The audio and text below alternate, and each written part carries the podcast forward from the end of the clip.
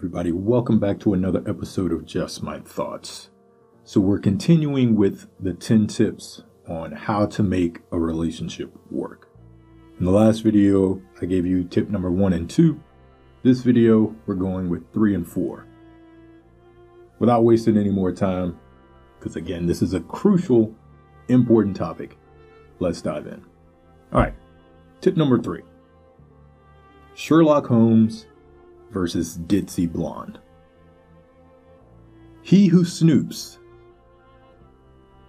she who snoops, because women do more snooping than men.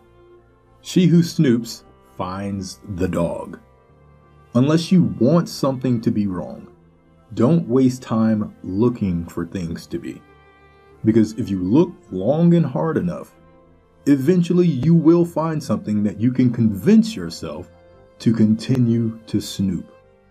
Sometimes it's not intuition, ladies. Sometimes it's just paranoia. This is a big one. This one is, is for the ladies. Because, like I said, many ladies, I'm not going to say most, but many of you like to snoop. Going through the phone, going through the text messages, the social media, and all that other, other excess stuff. And you try to justify it.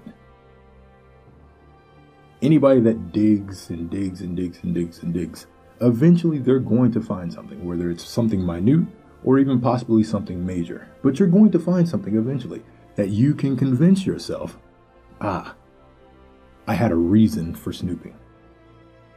What led you to snoop in the first place? Oh, my intuition, my women's intuition. As a guy, I think the intuition thing is complete BS. Because most times you're going to strike out. You check, you find nothing. You check, you find nothing. You check, you find nothing. But on that 10th time you checked and you found something,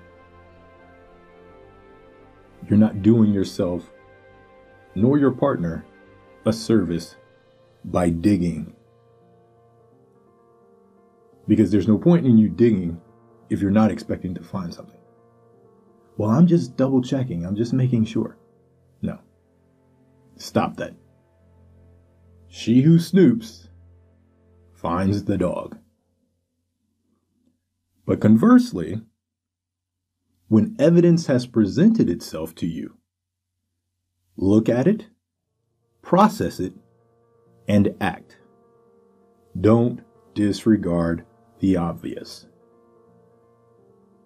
Okay? When you are presented with something that tells you, okay, there might be something going on. My partner came home smelling like another woman's perfume. I know that perfume. I don't own that perfume. Why does he smell like that perfume? My partner didn't answer their phone for four hours and they got off work two hours ago or four hours ago. They've never not answered my, my, my text or my phone call. Or I found something in the car that doesn't belong to me.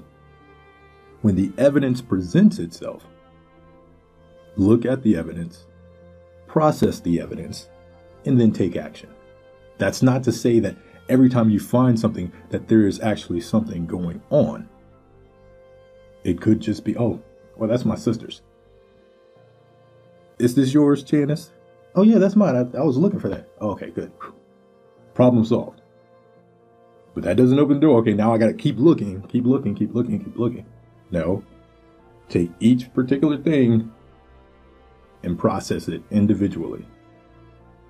Then take action on those. Don't disregard the obvious. Don't be the ditzy blonde, but oh, there's nothing going on. Oh, there's makeup on his collar. there's nothing going on. Oh, oh, oh, she didn't answer the phone, or some random guy called asking for her. Oh, there's nothing on. No. Look at the evidence that's presented to you. So that's the Sherlock Holmes, the person that's just snooping, looking to find something, trying to find something, versus the ditzy blonde, the one that just is oblivious to the obvious. So that's number three. Number four. And this goes along with number three. If you can't trust him or her, you shouldn't be with him or her. trust is a big, big, big, big, big, big, big, big part of any relationship. Okay?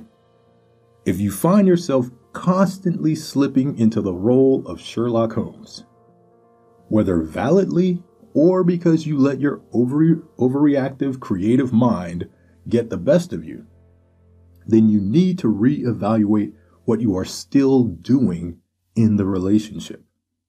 The only time you have confidence that the other person is not cheating should not be when you're both in the room together. That's not trust. That's not trust. Uh, trust is an unquestioning belief that does not require proof or evidence. You cannot have a healthy relationship without a level of trust in your partner. Because you're constantly going to be on edge, constantly going to be suspicious of their actions. It's annoying to the other person being accused.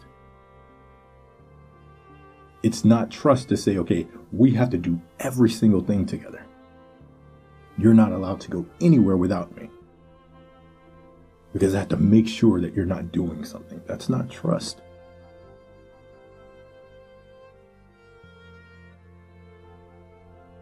Trust is on the person that's giving it. I can't make you trust me. I can't make you trust me. You have to make a conscious decision to trust me. The hard part is on you. I can try to make it easier by talking to you, by communicating with you, by being open with you, and being honest and everything like that. But you can still decide not to trust me. You can be the paranoid skeptic who got hurt in your last relationship.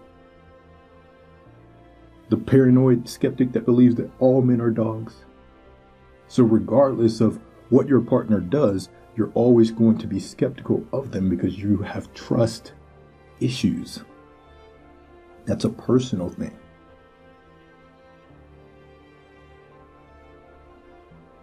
This is a hard one.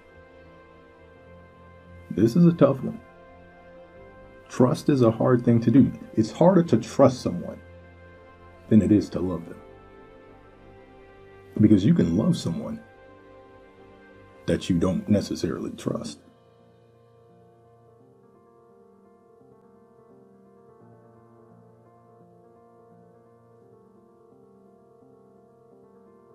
Because if you didn't love them, you wouldn't be, oh, I, why would you continue to stay in that relationship, that toxic relationship? It's not a good kind of love. But I'm still able to give my love to someone that I that I find it hard to give my trust to. So trust is harder than love. And it's an individual thing. We all have to make a conscious decision to trust our partner. We trust them by getting into a relationship. But it's a conscious thing to continue to give them that trust. So the person who's getting the trust, they can't make you trust them. They can try to make the process a little easier for you. But they can't make you and force you to trust them. So if you find yourself in a situation where you're constantly going to the Sherlock Holmes, you constantly have to snoop, you constantly question, and you feel that this person has to always be in your presence in order for you to know that there's nothing going on, then you need to ask yourself, why would I want that kind of relationship?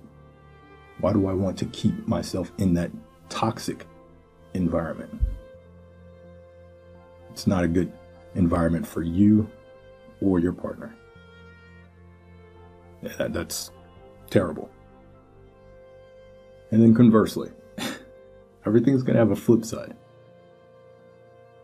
The alleged guilty party must understand that trust is a hard thing to do. And if by chance he or she is or has been guilty of said wrongdoing, then he or she is not exempt from working to clear the slate. He or she can't make you trust him or her but he or she can delete any reason for you not to. No one can make you trust him or her, which is what I just said. You either do or you don't. Once you feel that you can't trust your partner, you and your partner have to decide whether or not to stay in the relationship. Even an honest man is thought to be a liar if no one believes him. This one was long. so, like I just said, I can't make you trust me, but I can try to eliminate as many of those doubts as possible to help make it easier. Oh, I screwed up. I messed up. So you have a reason to doubt me. But I want to make amends. I want a clean, clean slate. I want us to start over. What can I do to help you get past this incident? Oh, I need you to, you know, delete all the girls from your your Facebook page. I need you to unlock your phone. I need you to check in with me. So here's a list of things that I, I, I feel will help me to trust you again. So when there has been an infraction, the two parties need to have that discussion. If they truly want to stay together, they need to have an honest discussion on what can I do as the the uh, the person, the guilty party, to make it easier for you to give me your trust again. Once you have that discussion, then the guilty party makes a determination of whether or not they want to try, whether or not they're capable of doing those things. And then the offended party has to make this determination of giving the trust. It's not a, a quick process, it's definitely not an easy process. The hard part is on the person who's been offended. That's just the way it is. But you work to repair it. So both parties play a part in the trust and work. But if you feel that, okay, it's been six months, it's been a year, and I still have that, hmm, I still have those thoughts and that insecurity, then you need to take an honest assessment and determine whether or not the relationship is salvageable. Because just staying with someone does nothing if it's toxic. Oh, we've been together for 10 years, but I haven't trusted him at all. That's not a good relationship. You're looking at the longevity of the relationship versus the quality of the time spent together. So, it's just my thoughts. Like I said, this one was, and this one was a heavy one. One and two were, uh, was just dipping our foot in the water. This one is one that you need to watch, listen to, and watch and listen to again.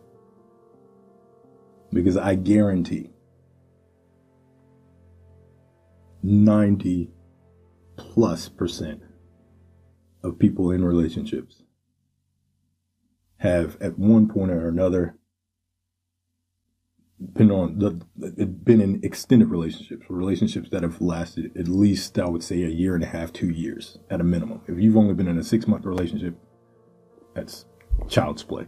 I'm talking about real relationships not high school relationship even some high school relationship but grown folk relationships.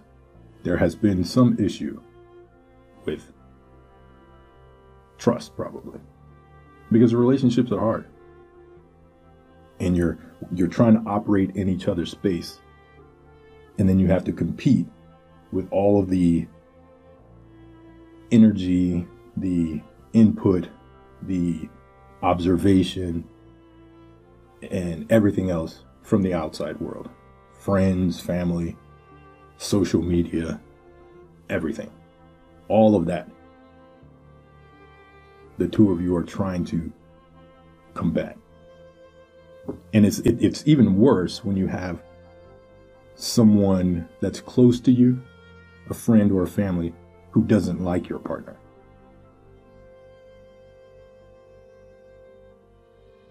You have them in the ear, saying what they have to say. That just adds more fuel to the fire. So it's okay to to uh, confide in your friends and family. It's okay to to talk to them, seek counsel, but you should not be exposing your soul to anyone outside of your relationship.